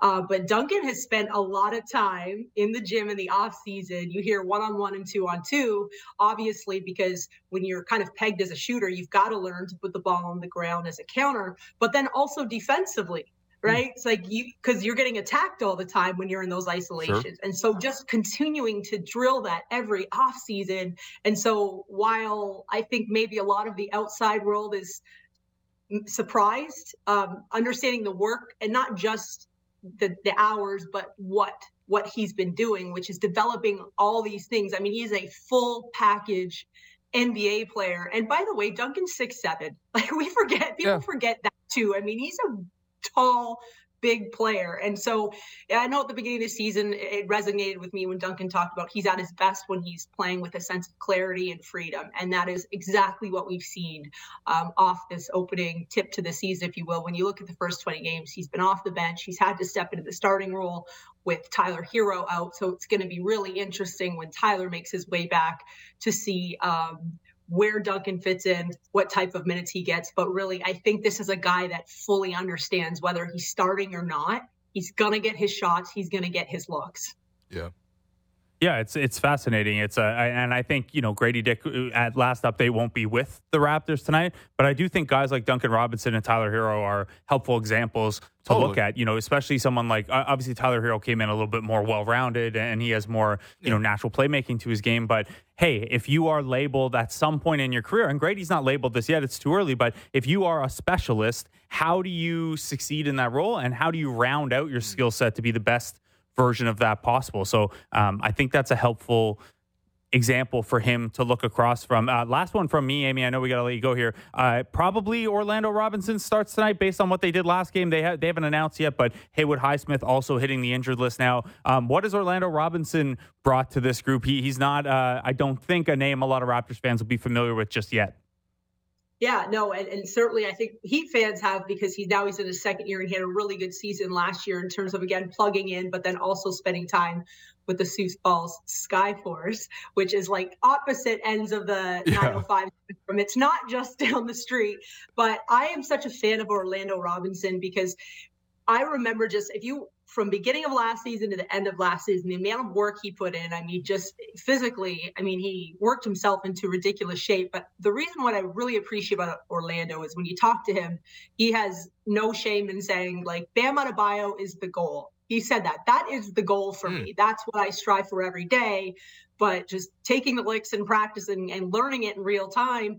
But then when he gets in the game, he doesn't he doesn't overthink everything and he's not scared of the moment. The moment doesn't rattle him. So when i say that i mean when you look at the start uh, last game against indiana myles turner you got this team that plays with the pace that if you don't the only way to figure it out is to actually get out there and play it. It's from the opening tip. And he's out there and he's defending he's blocking up passes at the rim He's setting great screens. And then as he's hit a couple wide open threes, because everyone should probably try to do that when you're on the court in the NBA, at least be a somewhat of a threat from the three. And he happens to be a center who had no problem going two for two, I believe, from long range last game. And then just catching, drop set. He uses a dribble to give him that extra second to collect himself. Like he never really plays like he's not prepared or that he's kind of freaked out, if you will, by the moment. So whether he starts or he comes off the bench or whatever his number's called tonight, I'm always confident that he's going to be prepared mentally, which is just as important as physically. There you go. Amy Audibert, appreciate you. We miss you up here. And uh, hopefully next trip to Toronto, uh, you'll make the trip because uh, it's, it's always great seeing you around. Yeah, but also feel free to uh, negotiate that two games, the last two games of the regular season. I'm considering a house party. I'm Oh, just oh, really? out there. Oh, okay. All right. We will be we'll be speaking with the boss. You know what we got to root for now, though, is not only those two games at the very end of the season, but also the Heat and Raptors potentially playing in the play-in, so that Oh, we could sell it as a three-game Yeah, listen. trip. The last the last team I would ever want to see in my life in a play-in scenario is the Miami Heat. But uh, that's enough Heat propaganda. Oh my God, what who what, what have we Uh, become? All right, Amy. I will Thank keep you. you honest, Will. Thanks, guys. Great to see you again. I appreciate you, Amy Audibert. Um, you can catch her on the Heat broadcast. Um, yeah, I did not find a way to squeeze this in, but uh, you talking about the noodle thing? yeah, that's right. Yeah, you, you got a way to squeeze this in? No, Okay. just that Duncan Robinson is a spokesperson for an Asian noodle brand. Yeah, that's right. So Duncan Robinson is an Asian Noodles ambassador, aka he's noodles to me because uh, I believe it's like a. I think we actually talked to Clement Chu about this. Testing. Yeah, Yeah, yeah, it's Astro Noodles. Yeah they were Asher a sponsor right? Yeah, of the CCYA Celeb Classic. that's right. That's right. and He- there was- Duncan Robinson, not to break any news, but Duncan Robinson was almost going to participate yes, because of this sponsorship. that would have been pretty incredible. but I if think because the Heat went to the finals, like he needed a summer off. so you know what? That's what that's, a, that's a great that's a great little excuse for why he didn't come out to support Asians. Just kidding. Uh, Yeah. Speaking of supporting Asians, is Leon the Hat Guy Asian? yes. Oh, he is. Okay, Yeah. so Alex, you can you can go ahead and plug this. Man, while I put Alex, this on. here, here's a promise. If you get me a rare exclusive gear like that, I will at least look up the person who you got it from when you put it in the rundown. I'm just an ungrateful person. It is- now, just- that size eight hat wouldn't fit even Yeah. my giant head, but uh, large does Put, put put the camera on Will as I speak for him. Um, that is a yeah, as he mentioned, that's a use how hungry Paul are you? Heyman for him. That's a how hungry are you hat. Um, it's a size eight new era and somehow fits him perfectly, Mm, which is incredible. So shouts to Leon at Leon in the lab. got you. And Leon again, there's only five of these ever made. Who are the five people getting this? Uh, Leon has one. Yeah. So he made it. You, myself, Jordy, the Who infamous Jordy, Serge's manager, Serge manager. Ibaka's manager. and I'm dropping one off to. I'm dropping them off to Jordy tomorrow because he's gonna go see Serge Ah. in Munich. Yeah. I'm also dropping him off a signed copy of Prehistoric, and I said I want Serge Ibaka topless on his bed on IG holding the book. Do you guys think Uh, that's asking for too much?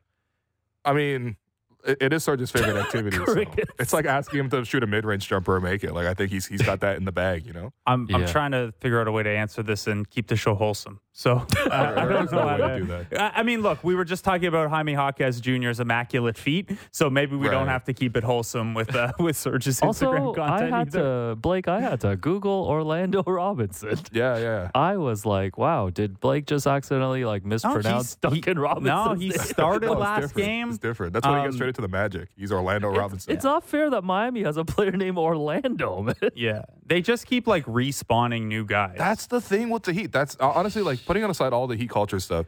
That's the number one thing that I admire about their organization is that Mhm. they're able to do that year after year. Like you, you make the comparison of okay, Gradey could study a guy like Duncan, and I, I totally agree. If Gra- Gradey turned into Duncan Robinson, what he is right now, uh, I'd be actually really, really happy with it. A because that would fit the team perfectly, but also B Duncan's become a really good player. The thing is, Miami got Duncan Robinson out of like D three or whatever. Like where where was he playing? Like he was playing D three at some point. he went to Williams and then went to Michigan. What is that? that Williams is a cafe near McMaster University. Shout, Yeah. shout out to there. It's uh, But- it's certainly not as uh, rare as what was yesterday, College of Florida, Sarasota Manatee Yeah, for right, uh, right. Des Moines Hodge. Des Moines Hodge. Yeah, that's they turned Des Moines Hodges into actual rotation players who then appear in the finals. So I, I think it's, it's Des Moines Hodge. Gra- gra- grammatically, when it's plural, Des Moines Hodges. God damn it. shouts to Alex Fudge as well. Um, Winning right. for Alex Fudge. All right. Yeah, uh, it's time now for Between the Lines, really brought is. to you by BetRivers. Take a chance. Uh, the Raptors are three and a half point favorites tonight, hosting the Miami Heat. Over under set at 220. If you're wondering how the Raptors are favored against a team that is better than them, well, Bam Adebayo is out, Tyler Herro is out, Haywood Highsmith is out, uh, RJ Hampton, Dru Smith, Mm. and Cole Swider are all either out or with the G League. Uh, these are real guys. That's what they're serving in the Platinum Lounge, man. the uh, the Raptors without uh, Gradey Dick, who's with the 905, the Yeah. two ways, and Christian Koloko as Yeah. usual. Uh, the big two big matchup notes for you: Will the Raptors remain the number two offense in transition? The Miami Heat are the second worst defense in transition, even though they're pretty they're a pretty. Oh, okay. average team defensively overall, but they really struggle in transition. A part of that is they give up the worst field goal percentage at the rim. In the half court, we know the Raptors can't really get there, but if you get there, the Heat give up the best field goal percentage. On the other side, uh, the Heat will take the most mid range shots in the league. They're a good jump shooting team. Yeah, fifth in three point field goal percentage. We know Kyle, Jimmy, Duncan can all get into the those mid range bags. That is something probably the Raptors just let them fire with, right? Uh, you, we'll see. Look, listen. Every time Raptors play Miami, it is like a war. It is hand to hand combat typically. Uh, there's obviously this extra spicy element of Kyle, you know, seeing his ex, but also just these games. I think the Raptors have done a good job of finding the right matchups. You know, I, I said this also when they played uh, more recently against the Knicks, and I thought the Raptors had good matchups against the Knicks. However, with the coaching change, it does change up. You know, there's no guarantee that they'll use the same matchups. Having said that, I need OG Anunoby on Jimmy Butler. I think he's done a good job guarding Jimmy Butler over the years, and I do feel like if you keep him mostly quiet and your second unit comes in and does something other than uh, wet the bed, really, um, I think you actually have this matchup in hand. Having said that, though, the Raptors have been so inconsistent. You don't really know what problem the team's going to have every given night. Uh, there- you have a good inkling of what's going to happen, but they have a variety of different issues. So it's hard to just like go all in and say, you know what, this team is going to win because of this matchup, because sometimes it's not even about that. But in any I- case, I like that with Miami good- having this many guys out, like how do you not back the Raptors? I like that the good version of that is like, well, the team can play any style, whatever the other opponent's strength is. You know, you can yeah. you can move it to, to Right. neutralize that. And with the Raptors, it's like, yeah, whatever the other team's weakness is, we're going to be bad at that thing tonight and and give it back to them. Um, Yeah. Look, the Raptors have played down to people's levels at some point. This isn't that. The Miami Heat are Mm, yeah. still a, a good team, so I think this will be a fun one. That was between the lines. Brought to you by BetRivers. Take a chance, um, man. Before we go, what do you think? Ky- You think Kyle's putting up a night? He he did have 28 not too long ago. um, maybe I guess. I This is don't not know. like a pick. I just it- do you Here's the think thing. Kyle finds that extra gear, or is he in full chill mode? what's a Kyle Lowry night? Because a Kyle Lowry night in this context might be he gives three great quotes um, to the media. He calls Josh Lewenberg short, which he loves doing that. He then Yo, takes three charges alone, in the game, probably one against Pascal, one against Scotty, one against OG. You know, he has Six points game, plus 18. Yeah, that's what I mean. Like the the Kyle Lowry game. Kyle Lowry. So many different. li- Oh my god, that Is that the. Asian guy from Bit yeah, By? that, that Asian man has set us back many uh, generations of uh, great social activism. he, this generation's William Hung. Duncan No, Robinson no, has no, done more for Asian culture than that guy. Oh God!